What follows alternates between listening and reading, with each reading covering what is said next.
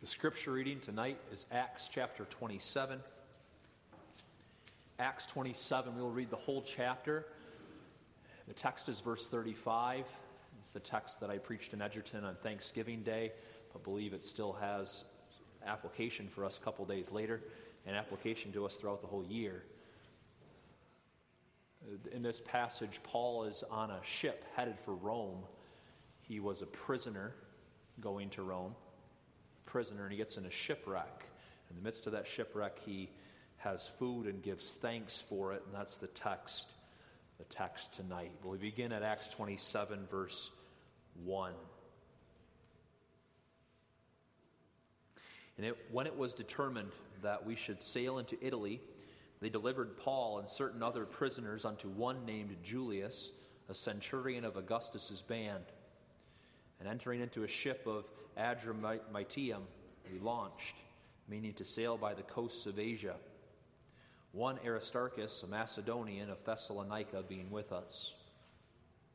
And the next day we touched at Sidon, and Julius courteously entreated Paul and gave him liberty to go unto his friends to refresh himself. And when we had launched from thence, we sailed under Cyprus, because the winds were contrary. And when we had sailed over the sea of Cilicia and Pamphylia, we came to Myra, a city of Lycia. And there the centurion found a ship of Alexandria sailing into Italy, and he put us therein. And when we had sailed slowly many days, and scarce were come over against Snidus, the wind not suffering us, we sailed under Crete over against Salmone. And hardly passing it, came unto a place which is called the Fair Havens, nigh whereunto was the city of Lycia.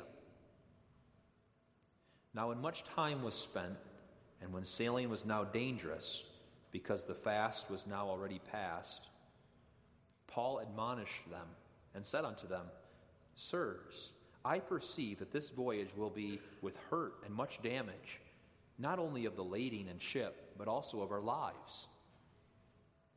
Nevertheless, the centurion believed the master and the owner of the ship more than those things which were spoken by Paul. And because the haven was not commodious to winter in, the more part advised to depart thence also, if by any means they might attain to Phoenix, and there to winter, which is an haven of Crete, and lieth toward the southwest and northwest.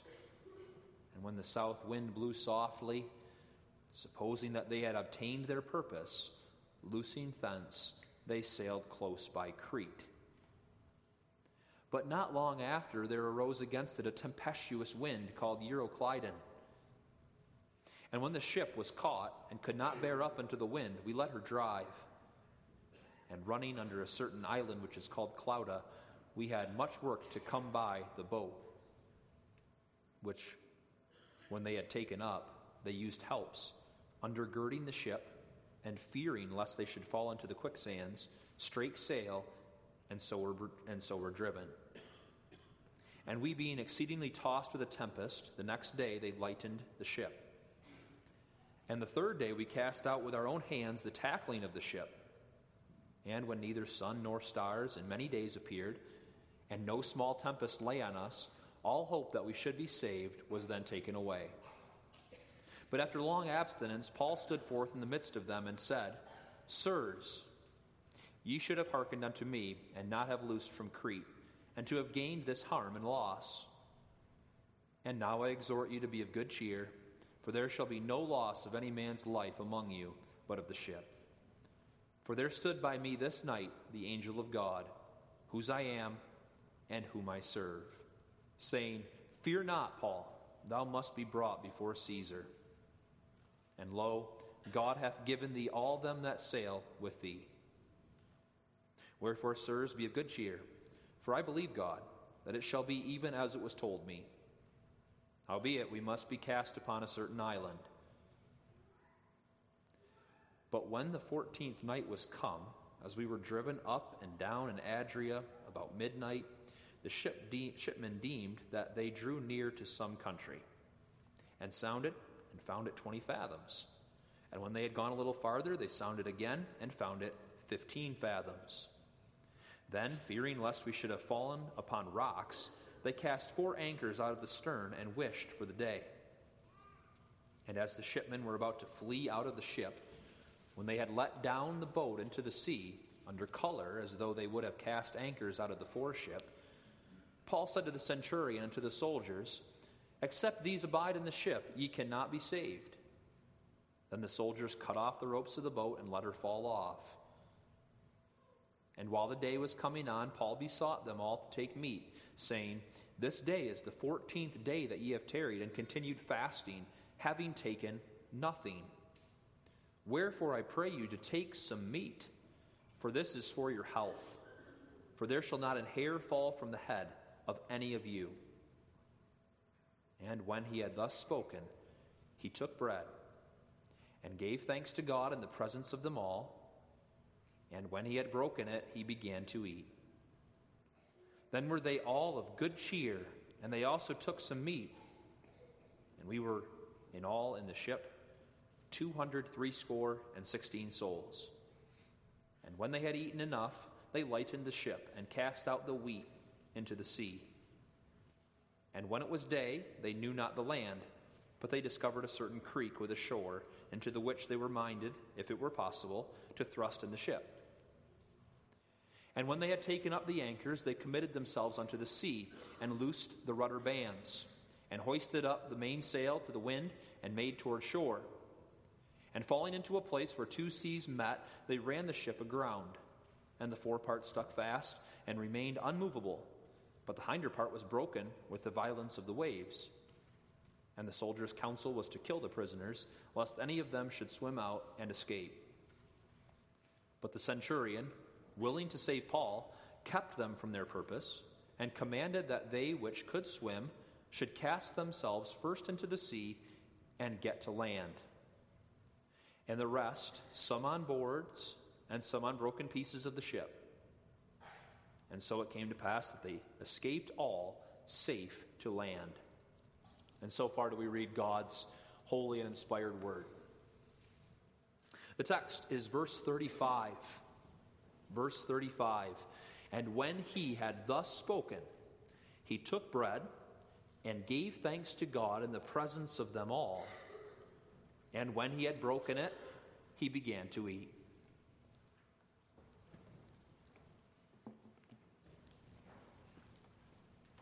Acts 27, verse 35 is an appropriate passage for this time of year, for this week. On Thanksgiving Day and even this afternoon, we sat down at our tables. Tables probably full of food.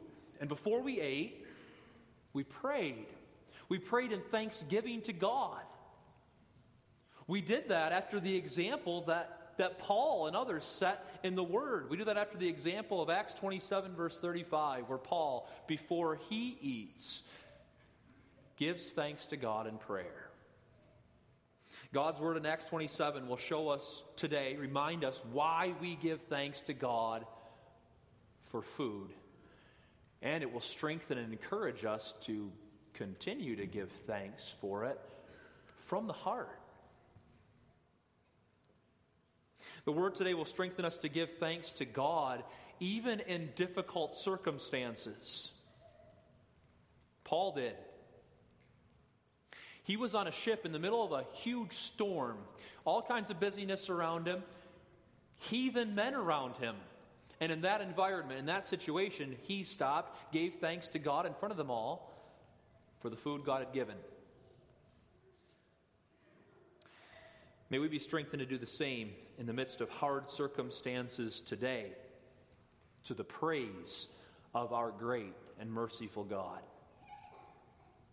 Let's consider the text under the theme, Paul's mealtime prayer of thanks. Paul's mealtime prayer of thanks. First, the prayer. Second, the circumstances. And third, the explanation. The prayer, the circumstances, the explanation. We begin with the prayer.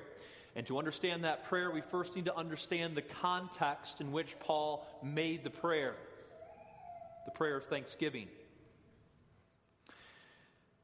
Paul had been imprisoned and had been put on trial according to Acts 21 and 22. The Jews hated Paul because Paul preached about Jesus. The Jews didn't like Jesus. So when Paul came to Jerusalem, these Jews that didn't like Paul, they made false charges against him, saying that he had disrespected the worship of God at the temple when he really hadn't done that. But that's what they said. And they got the people, other people all up, they got them all in an uproar over it. And a mob formed, and that mob went throughout the city to find Paul, and they were going to take care of him. They found him in the temple, they dragged him out, they started beating on him. Now, a Roman captain was there nearby, and he saw what was happening to Paul. And before those men beat him to death, that captain stopped what was happening. And he took Paul with him up to the guard's tower by the temple where Roman soldiers were and watched over things that happened at the temple. That Roman captain, he ordered a beating of Paul and even put him in prison. He thought that Paul must have done something wrong to have all these people after him, this whole mob coming after him to hurt him. He must have done something wrong, so he put him in jail. While Paul was in prison, God came to him that very first night, and God assured him that he was with Paul, and God told him that he would even be brought to Rome as a prisoner to preach the gospel. So God was telling him, this is for the good of you and the church. That Roman captain, he soon sent Paul to Caesarea to be tried there in the courts. And first, Paul was tried by the Roman governor Felix, who couldn't find anything wrong with Paul, but kept him in prison because he was afraid of the Jews. 2 years later, there was a new governor named Felix, and the same thing happened. He couldn't find anything wrong with Paul, but kept him in prison because he was afraid of the Jews. Well, Paul, being a Roman citizen, he appealed to Rome to be tried in the courts there. And he was put on a ship headed for Rome. The ship was a small cargo boat that would go west across the Mediterranean Sea, really hugging the coastline, the southern coastline of Asia Minor, and stopping at all the ports along the way, or many of the ports along the way. And aboard that small cargo ship was, of course, Paul, but also the sailors.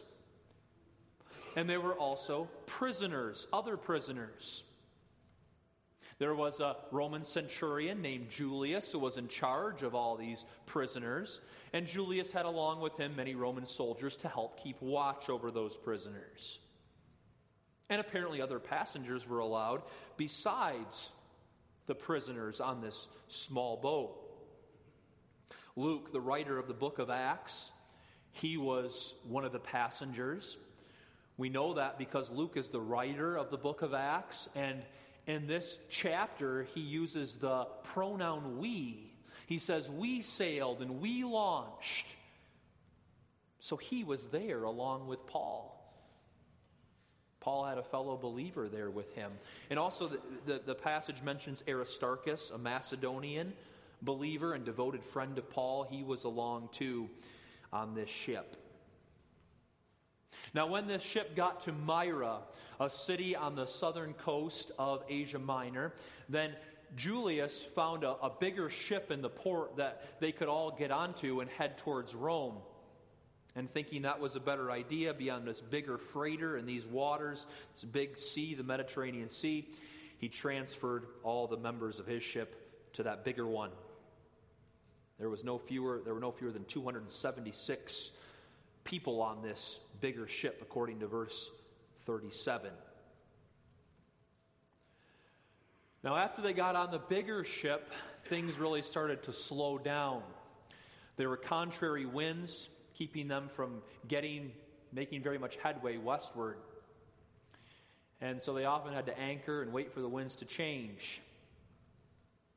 Because of the winds and because the dangerous stormy winter season was approaching, when it was not good to sail, because that season was approaching, they decided to head south and try to get under the island of Crete and use that really to block the wind so they could start to make some progress towards Rome. But as they went around Crete and got around to the southern side of it, they really weren't making very much more progress. Things were slow. And they stopped at a small bay off the coast of Crete called the Fair Havens. They had a decision to make there at the Fair Havens. They weren't going to make it all the way to Rome or Italy before that stormy season came, that winter stormy season on the seas. They weren't going to make it. They were going to have to winter somewhere, spend about 3 months somewhere. And many of the men, especially the sailors, wanted to get to Phoenix, another town on the coast of Crete that had a better harbor, better place to stay for the winter than the Fair Havens. The problem with getting to Phoenix was that you would have to go around a bend.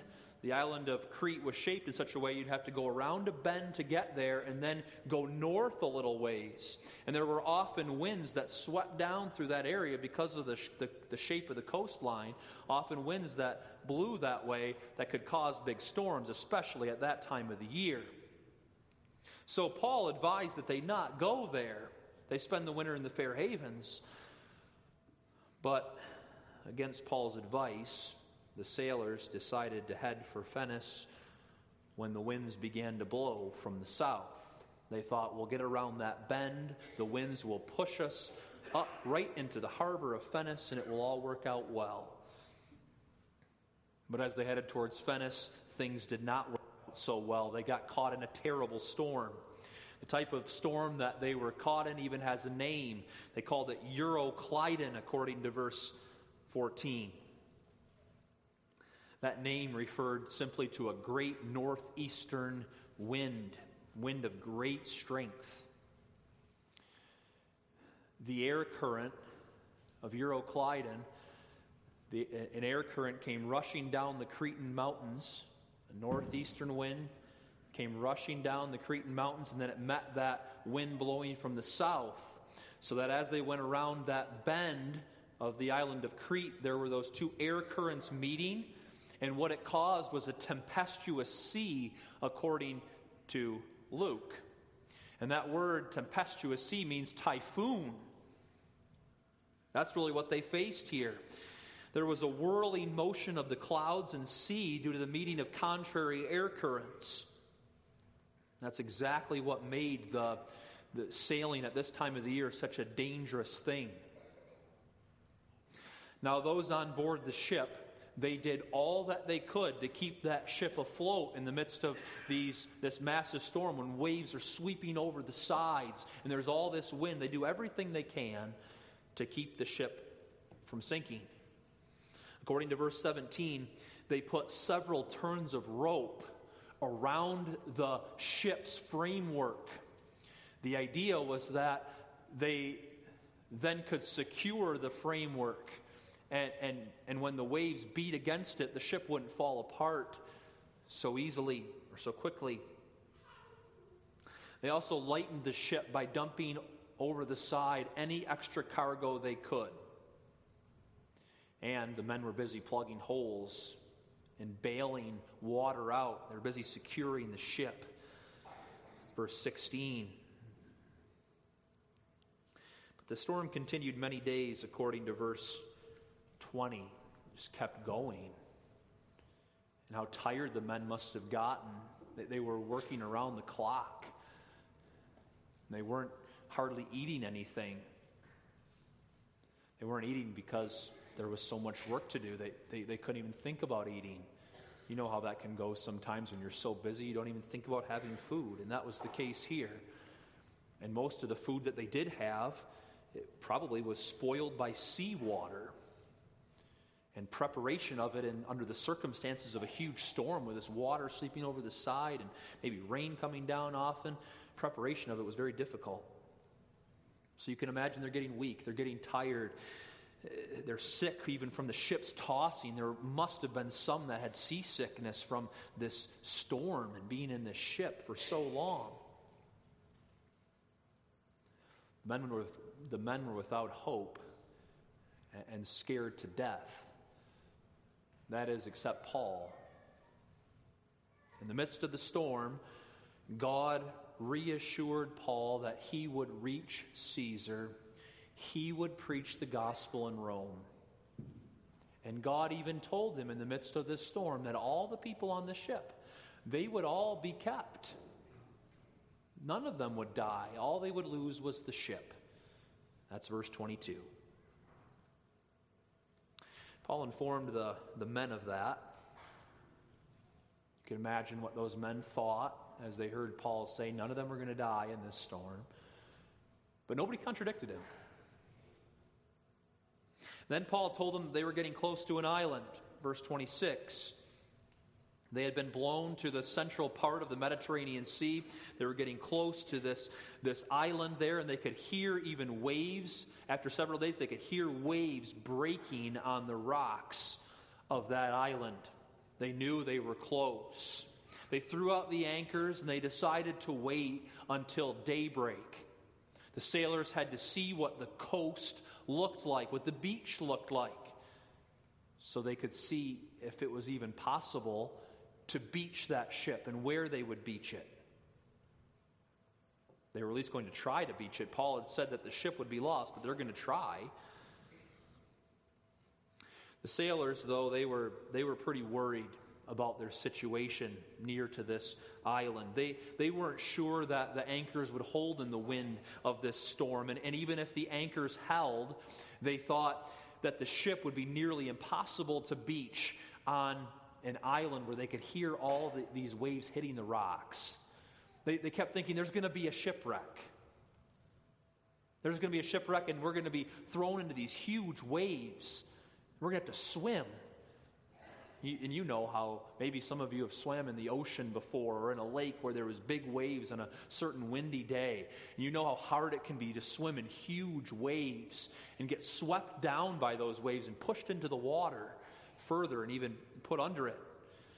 It's hard to swim in that situation. And these sailors, thinking of all this, thinking of the possibility of shipwreck, they decided to try to save themselves by sneaking off in the lifeboat. They thought that was their best chance. Well, apparently Paul heard their plan. He told Julius the centurion about it, and Julius put a stop to it. They cut the ropes from the boat that was being lowered so those sailors couldn't get away. And Paul told them all, we need all of us to stay on this boat. They were certainly in a difficult situation. That's very evident. They were hungry. They hadn't eaten. So many of them hadn't eaten for days, we read. They were tired. They were cold, no doubt. Nearing the winter season, all this water sweeping over the sides. Yet they had lots of work to do if they were going to reach land safely from a sinking ship in the midst of these huge waves around them. Paul saw that he and the sailors and the prisoners who are helping, everybody who's working, they need food. That's verse 34. As they're waiting for daybreak near to this island, they're here in the water hitting the rocks, Paul says, we need food. Verse 34, wherefore I pray you to take some meat, for this is for your health. And then Paul assures them that God's going to bring them safely to the island. He says, there shall not an hair fall from the head of any of you. Now before they eat the meal, Paul, in the presence of all these men, somehow he got them all to stop for a moment. In the presence of all these men, he gives thanks to God in prayer for the food. That's verse 35. When he had thus spoken, he took bread and gave thanks to God in presence of them all. What does it mean that Paul gave thanks to God there on the ship? What does that mean? Well, first, that Paul gave thanks to God for this food means that he acknowledged God as the giver. He pointed to God as the giver. He didn't point to himself. He didn't point to the government as the supplier of this food. He didn't point to any man on earth. He said, ultimately, God is the giver. We did not do anything to deserve it. Thou, O God, the great ruler of heaven and earth, has provided this food for us.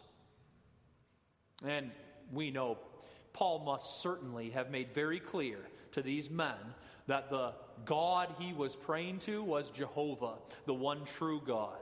He wasn't praying to some pagan god that maybe some of these men worshipped. He was praying to Jehovah, the one true God who had sent Jesus to save his people from their sins. No doubt he even prayed the prayer in Jesus' name. That Paul thanked God means that he acknowledged God as the giver. He pointed to God. And second, that he thanked God for this food means that he was saying that it served to his good and the good of the church. And he was appreciative of that. When you thank someone for something, you're saying that what they've given you serves to your good. It serves to benefit you. So you say thanks. You show your appreciation. Well, when this text says Paul gave thanks to God, part of what it means is that he said to God that this serves to my good and the good of the church. And I'm appreciative of that.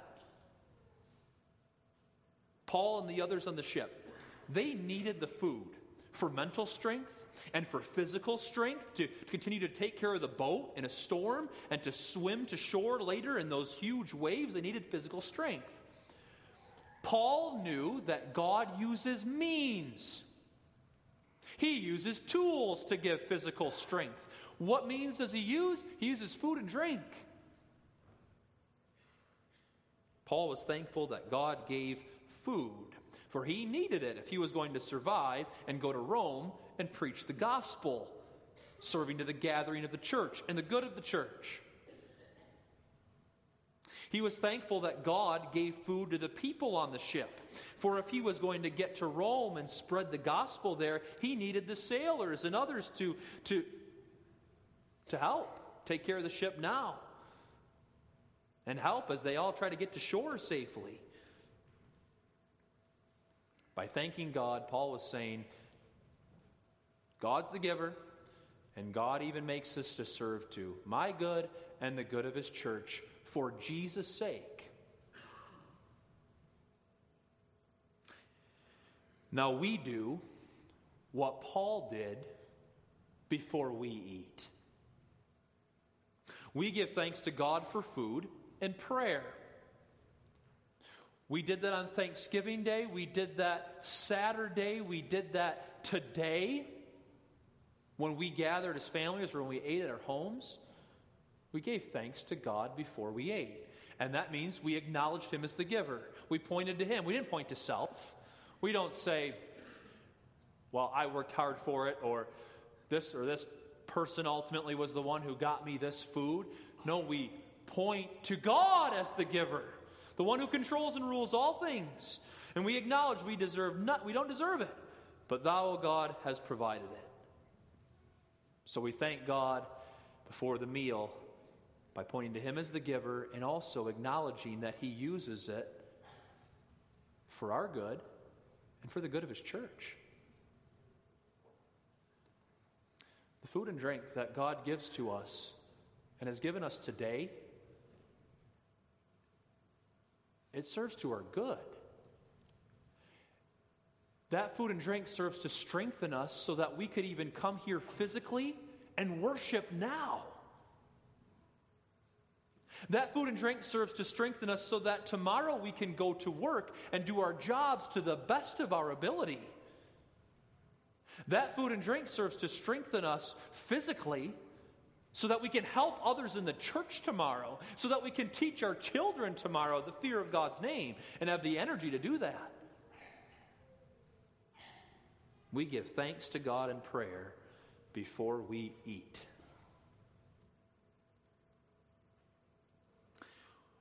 Kids, we give thanks to God before we eat because that's what God's people did in Scripture.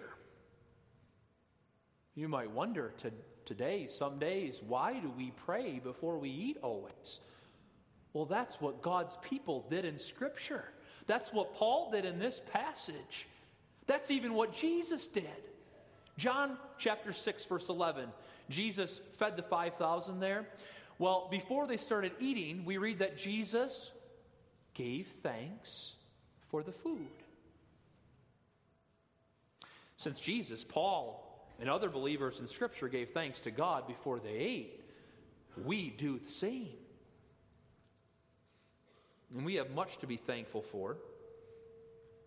And mealtime is a good time to stop and give thanks to God for the many gifts that He gives to us throughout the whole day. God provides us with all that we need physically in this life. Think of that for a moment. He gives us the food we need. He gives us shelter from the cold. He gives to us clothing. He makes it even to serve our benefit. God gives to us all that we need spiritually too. What's the greatest gift that God has given to us? Kids, you think of that. The greatest gift. You know the answer. It's His only begotten Son that He sent to die, to pay for our sins. He gave us the gift of His Son. He gives to us faith. He has given to us forgiveness and gives us strength to serve Him and want to worship Him even now. God gives to us so many gifts, and mealtime is a great time to stop and thank God for the food and for all the other gifts that He gives to us. May we truly, from the heart, give thanks to God before our meals. May we truly, from the heart, give thanks to God before our meals. And we need that reminder tonight. You might think we know that. We still need a reminder because we live in the midst of a wicked world that does not give thanks to God, and that can start to influence us. At Thanksgiving time, for instance, the world discusses what they're thankful for.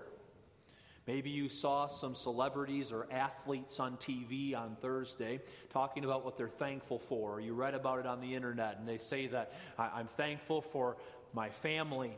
I'm thankful for food. I'm thankful for this job that I have. They say they're thankful for many things, but notice that when you hear that said on TV almost every time, they stop. After saying, I'm thankful for this, they stop. And they don't say to whom they're thankful. They don't mention the name God.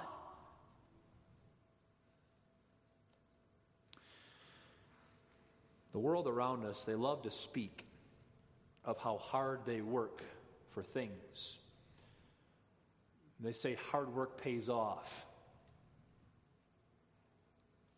Yet they say nothing about the God who gives to them the strength to work hard.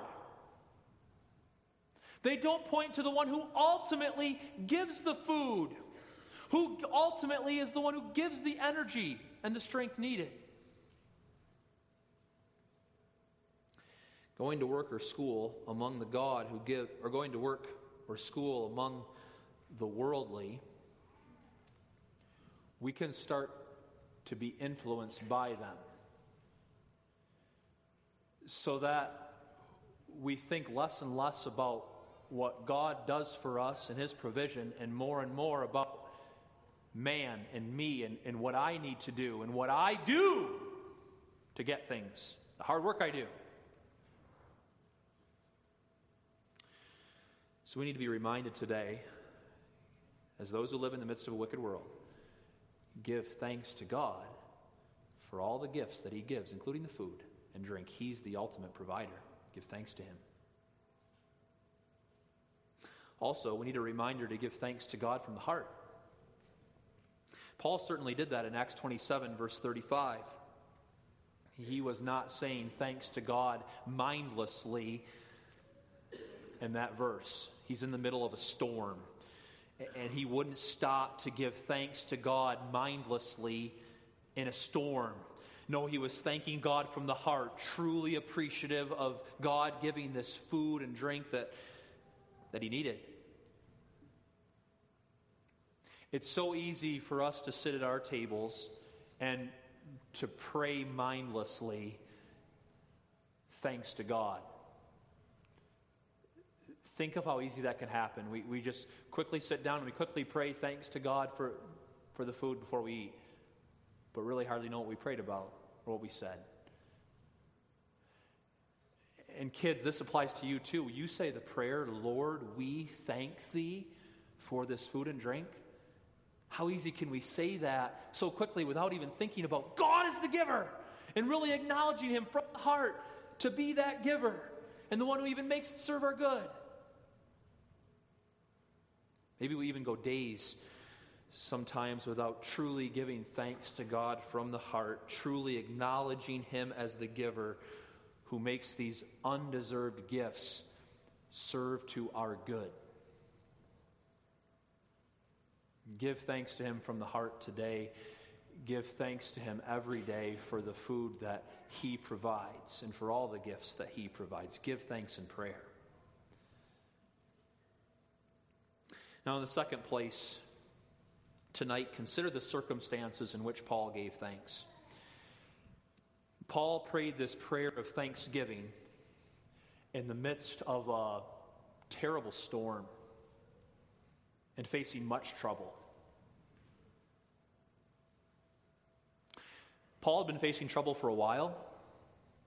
He was a prisoner who hadn't even done anything wrong, anything worthy of being brought to prison for. He had been in a boat for weeks. You think about what that must have been like, in a boat for weeks out on the open sea, a boat rocking back and forth in these huge waves. You hardly can see anything around you because it's a storm. Haven't been on land in a long time, and oh, wow, do you wish that you could step foot on land again, something sturdy, steady, and not have to be on the ship anymore. And there's hardly any food, and you're cold, and you're wet, and you're tired. Now they came close to an island, but the storm still raged, and God told them that there would even be a shipwreck. They were going to have to swim in those cold, violent waters with big waves. And the sailors were so worried about that situation that they tried to escape in a lifeboat. The sailors who knew these seas best, they tried to escape. So in the middle of that storm, in the middle of all that trouble, Paul stopped and he thanked God before he ate. He didn't think, well, what's really this food, this little bit of food, when you compare it to the mountains of problems and difficulties we face right now? He didn't think like that. No, he pointed to God as the giver and the one who would even make this food serve to his good and the church's good. He gave thanks to God for it in prayer. Now that must be applied to us. We also are to give thanks for food in the midst of storms, in the midst of troubles. And I'm sure there are many troubles and trials that this congregation faces. Individuals face, families face today. There are probably some sick here, maybe some with cancer. There are very likely some who this week have thought about the loss of their loved ones who they did not get to spend Thanksgiving with this year. That's hard. And there are no doubt probably some here who face family troubles, family difficulties, disappointments. Maybe things right now in your life are an occasion for being anxious. For you, you get anxious about things that are happening right now. In these times, we can be tempted to stop thanking God from the heart for food and for other gifts. We can be tempted to think, what really is that food and drink? That food and drink we have compared to the mountains of problems that I face right now. Our troubles can consume us so that we hardly think about what God has really given to us. Maybe we stop and we do say thanks before we pray, but our mind really isn't on what we're saying. Our mind is consumed with all those troubles we face. During the storms, too, people of God, stop and thank God for his gifts, for the food that he provides and the other gifts, too. He makes even that food serve to our benefit, strengthening us for our tasks. Thank him.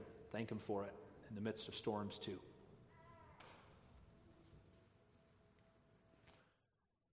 Regarding the circumstances, Paul gave thanks in the midst of a storm, but also know that he gave thanks in the midst of much busyness. He gave thanks in the midst of much busyness. Consider the busyness of that ship. The sailors, right before Paul stopped them to pray, you can imagine those sailors, they're making plans, talking with each other, making plans of how they're going to beach that ship.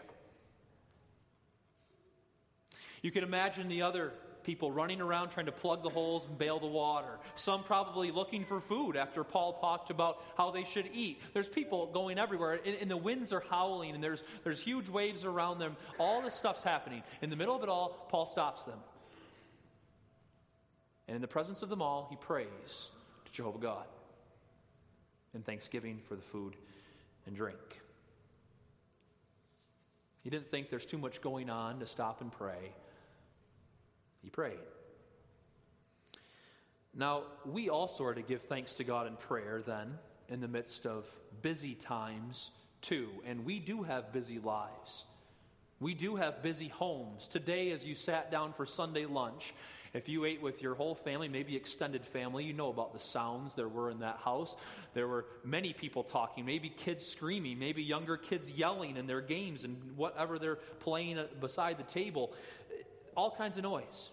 And during the weeks to come, when we sit down at our tables at home, maybe there will be an event to get to very quickly after supper ends. Maybe you have to get to a meeting, you have to get to this game or this practice or this other thing. We got to get here and there. There might be a temptation to pray quickly in those situations without much thought. Or maybe even skip prayer altogether because we have got to get to this next place. In the midst of all that busyness, we're to stop, think about what God has given, how good he is to us, and give him thanks from the heart in prayer.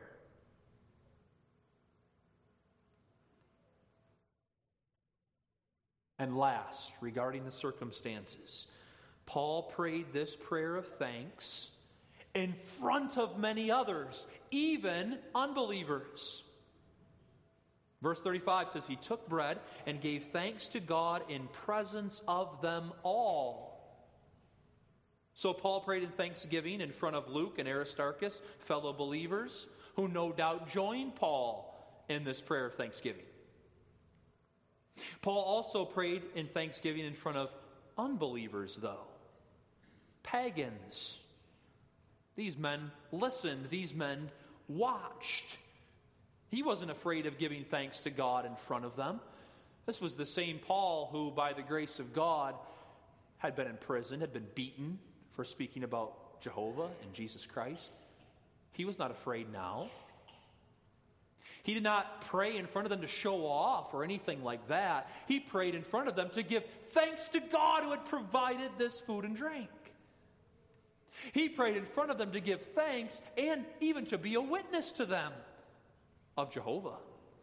He was witnessing to them of Jehovah, the only true God whom they needed to provide physically for them, to keep going. He most certainly prayed in Jesus' name right in front of these heathen men, showing them the only way to the Father is through Jesus Christ, his Son, the Savior of his people. He was witnessing in this prayer too. Now, we learn from that.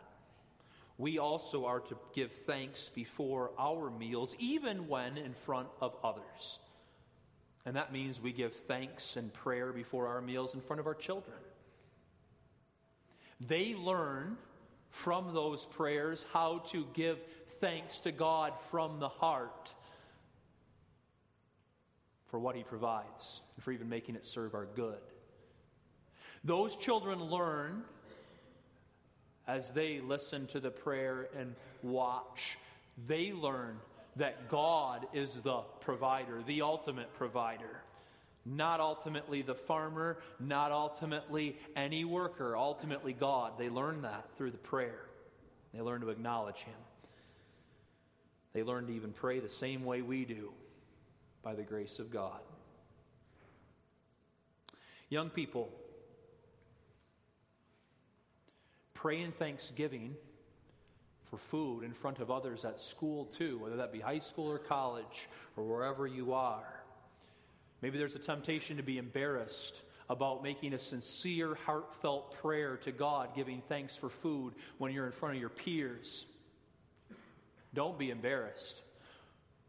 God is the one who has provided that food for you, even making it serve for your good. Give Him thanks. And your prayer, even in front of others, may serve as a witness to others. May even lead others at college to ask you questions about who your God is and about who Jesus Christ is. And it may lead someone even who already knows the Savior. It may be a good example to them so that they're more conscious of praying before they eat, giving thanks to God. It may encourage them to do what you are doing. So pray before you eat, even in the presence of unbelievers. Pray at restaurants before you eat in thanksgiving to God. Not to show off again, but to give thanks to God. If you're with coworkers, stop before you eat. Pray.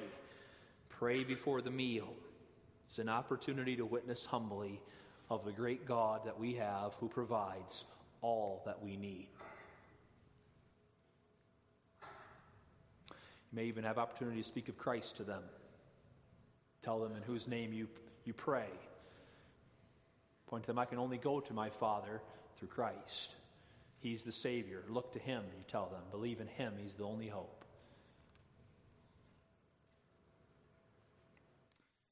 In the last place tonight, hear the explanation for Paul's mealtime prayer of thanks. The explanation. Paul made this prayer of thanks as one who knew and believed the truth of God's providence.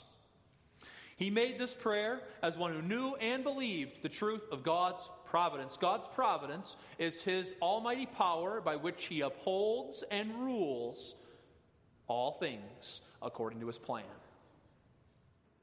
That's God's providence, His almighty power by which He upholds and governs all things according to His plan. Paul had that in mind when he made the prayer he did in verse 35. Paul had God's providence in mind. We know that from verse 34, the verse that comes before our text. Paul says there, "Wherefore I pray you to take some meat, for this is for your health.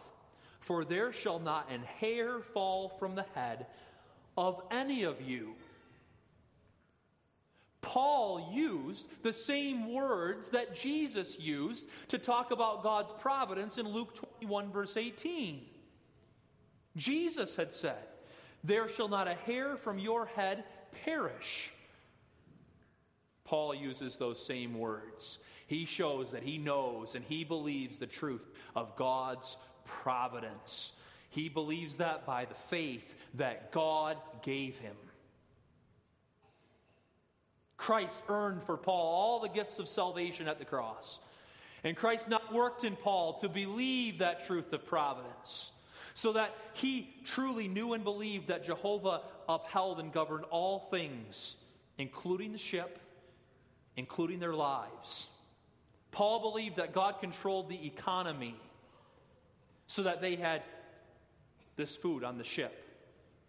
Paul believed that God controlled the water, every little bit of that water that came over the ship. He believed God controlled it so that not all of it, not all this food had been spoiled by that water. God had kept some of that food good so that they had something to eat. Jehovah was upholding them in His providence. And concerning God's providence, Paul also knew and believed that Jehovah ruled all things for the good of his people, for Jesus' sake. He believed that. Romans 8, verse 28, Paul says, "We know that all things work together for good to them that love God, to them who are the called according to his purpose." So he knew and believed that God gave food so that he might be able to go to Rome and spread the gospel, serving to the gathering of the church. He knew and believed that God was ruling all things here on this ship so that all his people that he had determined to be saved, all those whom he had determined to be saved, might even be brought to hear that gospel on the ship. There may have been some there that God had chosen in eternity, and God was so ruling the circumstances of this journey that they would hear Paul talk about Jehovah and Jesus Christ, and they would be brought to salvation. Paul knew and believed that God sent this storm even in all things for the good of his people.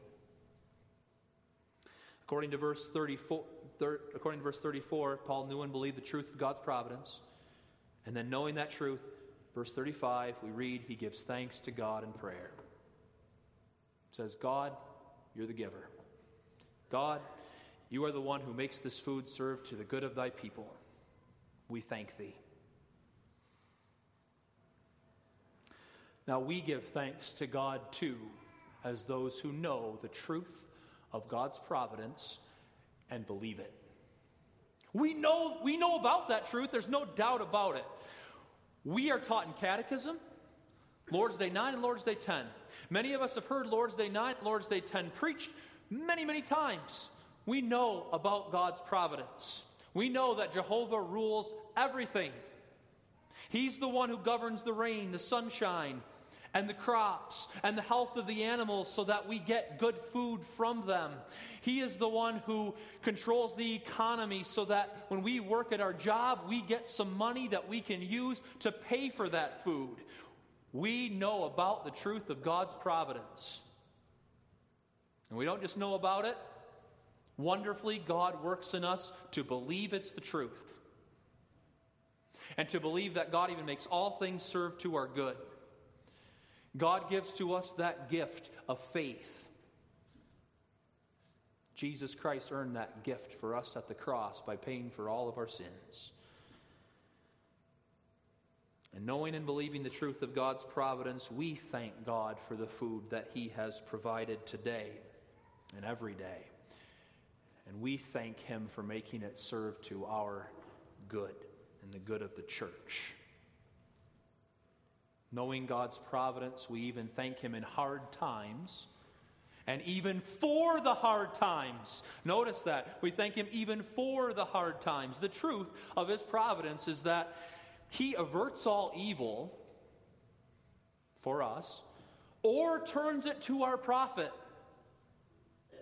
Lord's Day 9 and 10. Thus, even those storms of life that we face only serve to our good, ultimately. Without them, without those storms, think of what would happen. Without those storms, we can easily forget God. But God uses those difficult times to remind us that we need him. He uses those difficult times to bring us to depend upon him more to supply all of our needs. He uses those difficult times to remind us he's God, he's in control,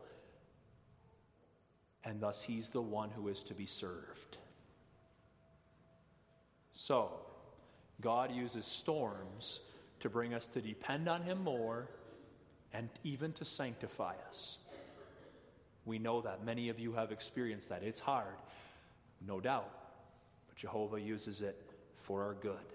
So knowing his providence, we thank him for all he has given us, even in hard times, and we thank him even for those hard times. He's a wise and good God to us.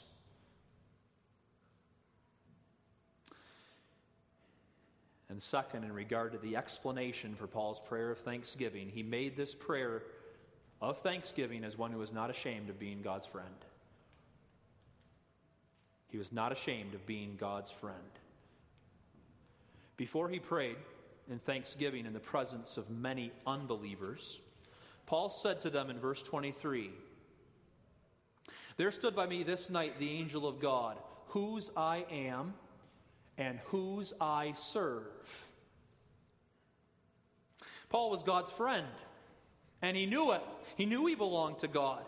And he was certainly not afraid of speaking about how he was God's friend, and that is through Jesus Christ alone. That's the only way he could be friends with the Holy God, and he was not afraid to talk about that. Romans 1 verse 16, Paul says, "I am not ashamed of the gospel of Christ." Paul knew it was only because of Christ's work on the cross that he was God's friend, and he was so thankful, he was so happy about that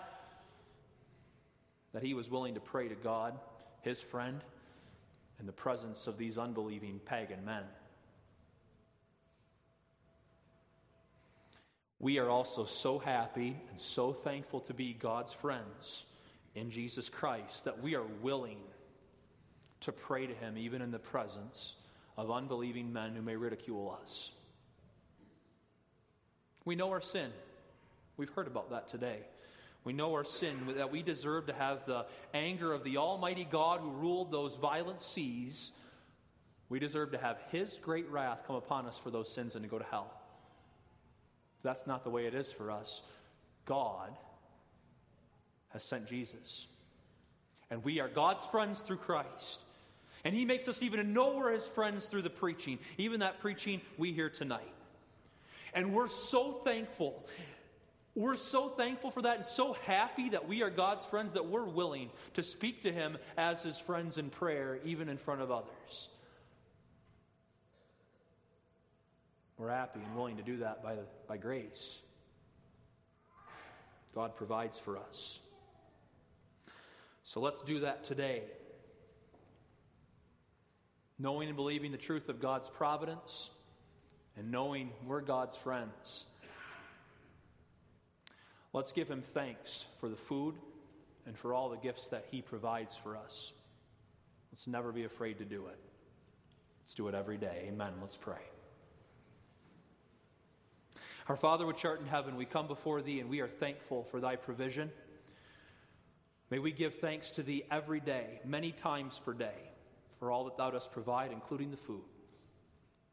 Lord, may thy name be glorified by us. Thou art worthy. In Jesus' name we pray. Amen.